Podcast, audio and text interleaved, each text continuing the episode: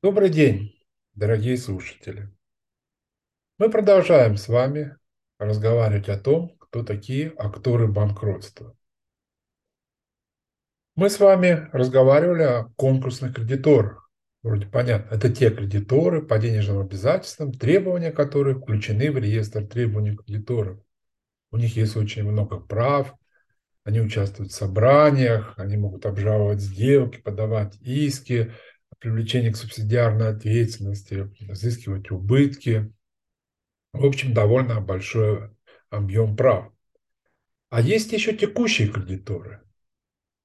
Кто это такие текущие кредиторы, какова их цель, какие права у них имеются в деле о банкротстве? По сути, текущий кредитор – это такой же кредитор, как и конкурсный, но только обязательства перед ним по оплате товара, услуг возникли после возбуждения дела о банкротстве. То есть после той даты, когда суд принял производство заявления о несостоятельности банкротства должника и возбудил дело. То есть присвоил, скажем так, по-простому номер дела. В чем особенность этих кредиторов? Самая главная особенность этих кредиторов в том, что так как они называются слово «текущие», вы понимаете, да, что задолженность перед данными кредиторами погашается до погашения требований конкурсных кредиторов. То есть денежные средства получил должник, в первую очередь за счет конкурсной массы будут погашаться требования текущих кредиторов, а не конкурсных. И конкурсным кредиторам останутся только те денежные средства, которые остались после погашения требований конкурсных кредиторов. То есть, чувствуете, да, уже вопрос возникает. Уже как конкурсных кредиторов не хотелось бы. Какие-то требования там текущих кредиторов гасились, потому что вдруг все деньги уйдут только на погашение требований текущих кредиторов. Вот такая привилегия у них есть. Но эти кредиторы, они не участвуют в собраниях кредиторов, они не принимают решения по судьбе банкрота. Кто это такие тогда текущие кредиторы, да? Как их установить, как понять, кто перед вами? Основные текущие кредиторы в деле о банкротстве обычно это сам арбитражный управляющий в части погашения своих расходов и вознаграждений. То есть, да, помните, арбитражный управляющий имеет право на вознаграждение. Оно также выплачивается ему вне очереди, в самую первую очередь. Арбитражный управляющий несет расходы на проведение процедуры банкротства, почтовые расходы, расходы на публикацию, госпошлины по сделкам, там, если необходимо. Это будет все тоже считаться внеочередные текущие расходы, и они будут погашаться в первую очередь. Также вы часто видели, что в деле о банкротстве от арбитражного управляющего участвуют привлеченные им лица для обеспечения процедуры банкротства. Эти лица также будут являться текущими кредиторами, и требования перед ними будут погашаться вне очереди, то есть до погашения требований кредиторов, которые включены в реестр требований. Это работники должника, которые, может быть, продолжают еще работу или были уволены уже после возбуждения дела о банкротстве, и обязанность по выплате им оплате труда, выходного вознаграждения также будет являться текущей задолженностью и будет погашаться как текущий платеж. Текущие коммунальные платежи, может быть, должник имеет в собственности здание, где необходимо какие-то помещения, оплачивать текущие коммунальные платежи, электричество, воду, и все остальные. Текущие налоговые платежи. Никто не освобождал должника-банкрота от обязанности вести бухгалтерский налоговый учет и уплачивать текущие налоговые платежи, то есть те платежи, обязанность по уплате которых возникла после возбуждения дела о банкротстве. Это небольшой такой перечень кредиторов по текущим обязательствам, которые почти всегда присутствуют в любом деле о банкротстве. Могут быть еще и другие. Теперь мы понимаем, да, простая математика, что чем больше будет текущих расходов, то есть чем больше будет этих привлеченных специалистов и больше перед ними задолженность, тем меньше остается денежных средств для погашения требований кредиторов. Но отсюда следует, это, что для конкурсного кредитора очень важный вопрос контролировать эти текущие расходы. Конкурсный кредитор на это имеет право. Он имеет право знакомиться с этими расходами, с их обоснованностью этих расходов.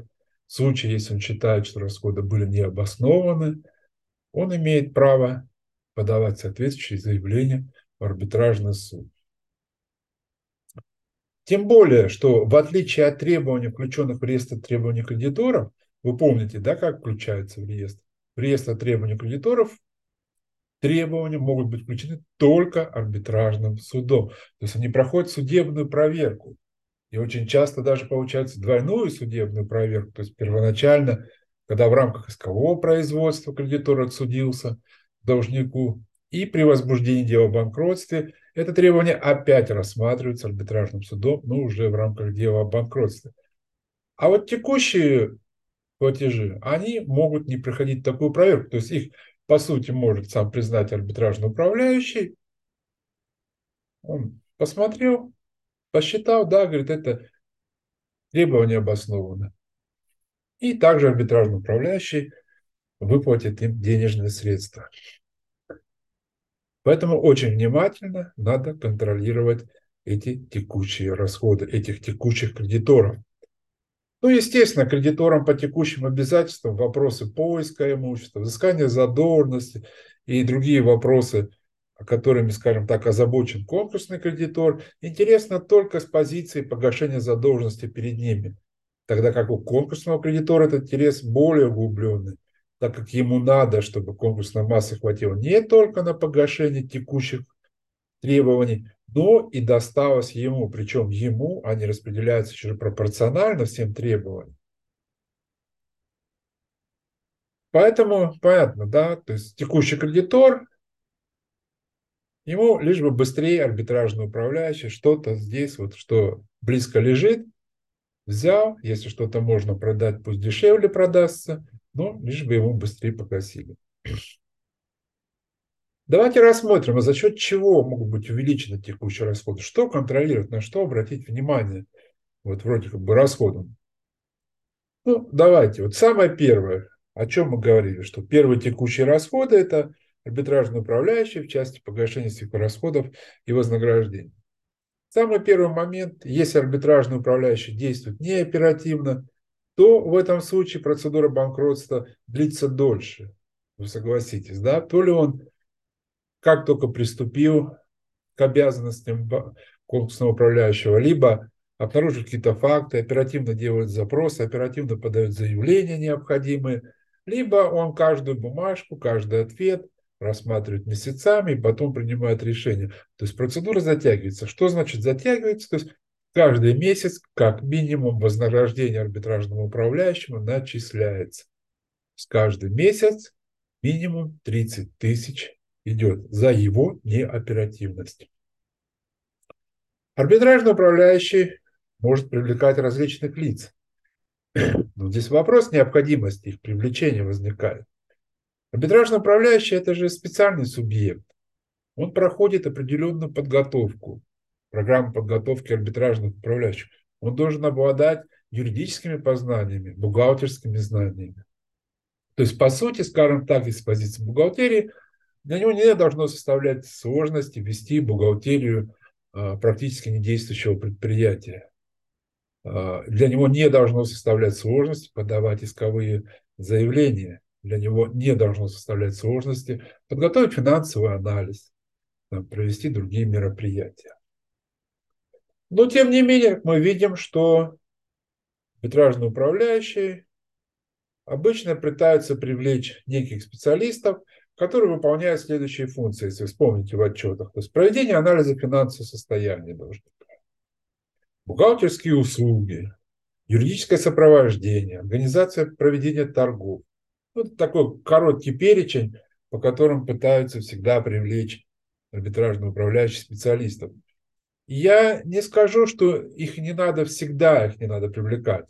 Может быть, вы подумали, что я недавно сказал, арбитражный управляющий же может все там. Да, арбитражный управляющий может, но в случае, если это довольно, то есть, ну, скажем, бухгалтерские услуги, да, есть некое общество с ограниченной ответственностью, был там купи-продай, да, компания совершала, имущества фактически никакого сейчас на сегодняшний день нет, никакого сложного бухгалтерского учета вести не надо, работников нет, то есть, по сути, минимальный объем отчетности. Давай. Естественно, с этим арбитражный управляющий может справиться.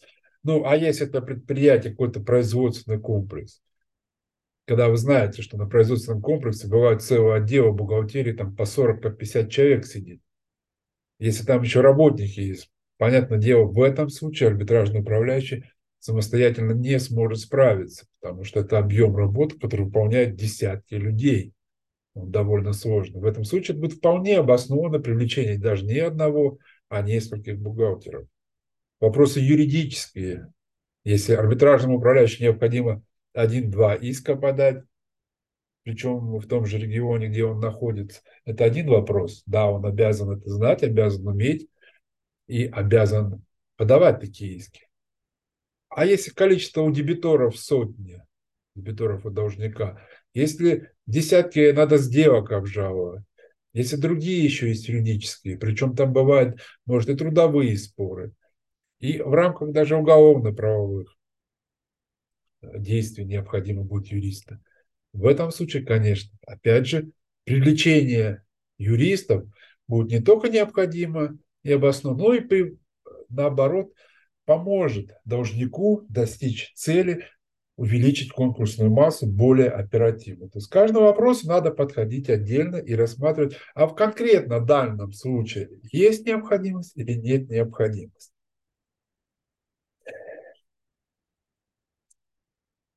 Ну, конечно, очень часто, все мы понимаем, все мы знаем, данные привлеченные лица, они являются аффилированными лицами к арбитражному управляющему. То есть арбитражный управляющий обычно действует, есть компания, которая его сопровождает. Иногда арбитражный управляющий пытается оправдать привлечение данных специалистов решением собрания кредиторов. То есть есть у него, скажем так, контакт или какая-то договоренность с большинством кредиторов, один кредитор, несколько кредиторов, с которыми этот вопрос, скажем так, был решен. И он выносит на собрание данный вопрос и говорит, что вот прошу собранию согласовать привлечение такого-то количества специалистов с таким-то размером оплаты. И вроде собрание проголосовало, скажете, ну а что же делать? Большинство решило. Нет, это не так. Надо всегда помнить, что данный вопрос – это не вопрос исключительной компетенции собрания кредиторов. То есть у нас есть такие вопросы, которые относятся к исключительной компетенции собрания кредиторов. И есть вопросы, любые другие вопросы, собрание кредиторов вольно по ним принимать решения. Но все эти решения будут носить рекомендательный характер максимум. И арбитражный управляющий не связан с решением собрания. Арбитражный управляющий должен действовать эффективно, добросовестно в интересах должника, кредиторов и общества. И в конце концов, окончательное решение по каждому вопросу принимает суд. И суд также не связан с решением собрания кредиторов. Так что если вы чувствуете, что здесь имеется либо сговор, либо что-то еще, либо арбитражный управляющий необоснованно привлекает специалистов, обращайтесь в суд, и суд будет разбираться. И суд в случае, если признает действия незаконными, то обяжет арбитражного управляющего не только расторгнуть договора с ними, но и возместить те расходы, если уже были понесены на их привлечение. То же самое и с работниками. После признания должника банкротом, конкурсный управляющий обязан приступить к увольнению работников должника. Однако иногда арбитражный управляющий не спешат это делать. Есть даже случаи, когда арбитражные управляющие даже привлекали работников, то есть трудоустраивали. Но вопрос, одно дело привлечь специалиста, да, и что предприятие, ну, заключило предприятие с индивидуальным предприятием договор, да, оно ему просто выплачивает денежные средства, никаких дополнительных налоговых обязательств не несет. А если работника на тоже объем работы, то есть трудоустроить, да, заключительный трудовой договор, то вместе с тем, что вы будете выплачивать ему денежную сумму, то есть его вознаграждение за трудовую деятельность, которую он хочет такое же, если как он был индивидуальным предпринимателем. Но, как вы знаете, еще возникает обязанность должника, как работодателя, да, уплачивать необходимые взносы в пенсионный фонд, соцстрах, подоходный налог. То есть, получается, процентов на 50 еще расходов растет. Почему так делают арбитражные управляющие? Очень часто они решают так вопрос, чтобы обойти вопрос по привлечению специалистов, да? Чтобы, в общем-то, не было видно, что он привлекает специалиста. Это вроде как работа. Вроде как про него пишем в другой графе. Вроде как вопросов не будет. Поэтому очень часто бывает, они принимают на работу юристов, бухгалтеров. Есть даже были управляющие, что так шиковали. Принимали на работу водителей, которые их возят, все остальное. Но данные действия арбитражных управляющих несут больше расхода, как мы только с вами посчитали. Кроме того, при увольнении работников, да, это не то, что расторгнут договор с привлеченным специалистом, привлеченной организацией. При увольнении работников, естественно, никто не отменял, они имеют право на определенные гарантии, в том числе финансовые, по выплате дополнительных денежных средств и другие. Или должник имеет недвижимое имущество. Да, вот ваш должник имеет недвижимое имущество. Ну и как следствие, имея там, скажем, некий офис, да, в здании имеет офис. Вот, очень просто. Так как он является одним из собственников части недвижимости, да, здания, то, естественно, на нем лежат обязанности по сохранности всего здания. Это что значит? По-простому, то есть он оплачивает услуги по содержанию здания, он оплачивает коммунальные платежи. Цель конкурсного производства – реализация имущества. Но управляющий может иногда сознательно затягивать реализацию такого недвижимого имущества. Ну, по различным причинам, да. Может, он скажет, что я буду сдавать в аренду, или там будут документы лежать, или пусть пока постоит, я там соберу еще другое имущество, и потом единым лотом буду продавать, вроде как скажет дешевле. Смотрите, вот мне одно объявление дать, там 50 тысяч стоит, только один объект продать, да, плюс там торговая площадка, плюс другие расходы. А если я сейчас соберу несколько объектов, там, этот офис, машины, еще что-то, дебиторку, и я потом буду выходить на торги, у меня дешевле получится объявление. Вроде бы да, дешевле получится. Но пока он будет это собирать, может пройти несколько месяцев. А за эти несколько месяцев расходы по содержанию этого имущества, коммунальные платежи, могут превысить ту якобы экономию, которую арбитражный управляющий якобы пытался, реально думал так, что получится. Поэтому очень надо вернуть. Ну, иногда даже бывает, что здесь задействуют серые схемы, да, этот офис стоит, вроде как должен пустовать, а реально там кто-то находится и, как говорится, оплачивает куда-то арендные платежи. Ну и также налоговые платежи. Должник обязан их оплачивать. Налоговые платежи, как мы с вами помним, их начисляет сам должник. То есть, если вы предприятие, вы индивидуальное предприятие, вы сами рассчитываете объем налоговых платежей. Налоговый орган потом проверяет. Если недостоверно, ну, то начисляет. Правильность начисления налоговых платежей, естественно, идет от правильности ведения бухгалтерского учета. И поэтому, если бухгалтерский учет будет вестись недостоверно, либо не сдаваться отчетность, то должник получит либо повышенный будет обязан заплатить налоговые платежи, которые будут являться текущими, либо может получать штрафы от налоговой инспекции за неправильное оформление документов, за несдачу отчетности. Этот вопрос тоже на контроле. Вроде бы немного, может быть, но если там чуть-чуть, там чуть-чуть, там чуть-чуть, в результате текущие платежи разрастутся до такого количества, что вроде все хорошо, вроде все имущество какое-то было у должника, И все вроде работали, все все ждали, а получилось так, что все расходы ушли для погашения требований текущих кредиторов. Вот такие есть текущие кредиторы, такие акторы банкротства есть. Так что контролируйте процесс банкротства, смотрите, что за текущие кредиторы у вас в процессе. Обоснованы ли их требования, обоснованы ли их привлечение этих лиц. И в случае чего подавайте заявление в арбитражный суд. Вы, как конкурсный кредитор, имеете полное право на это.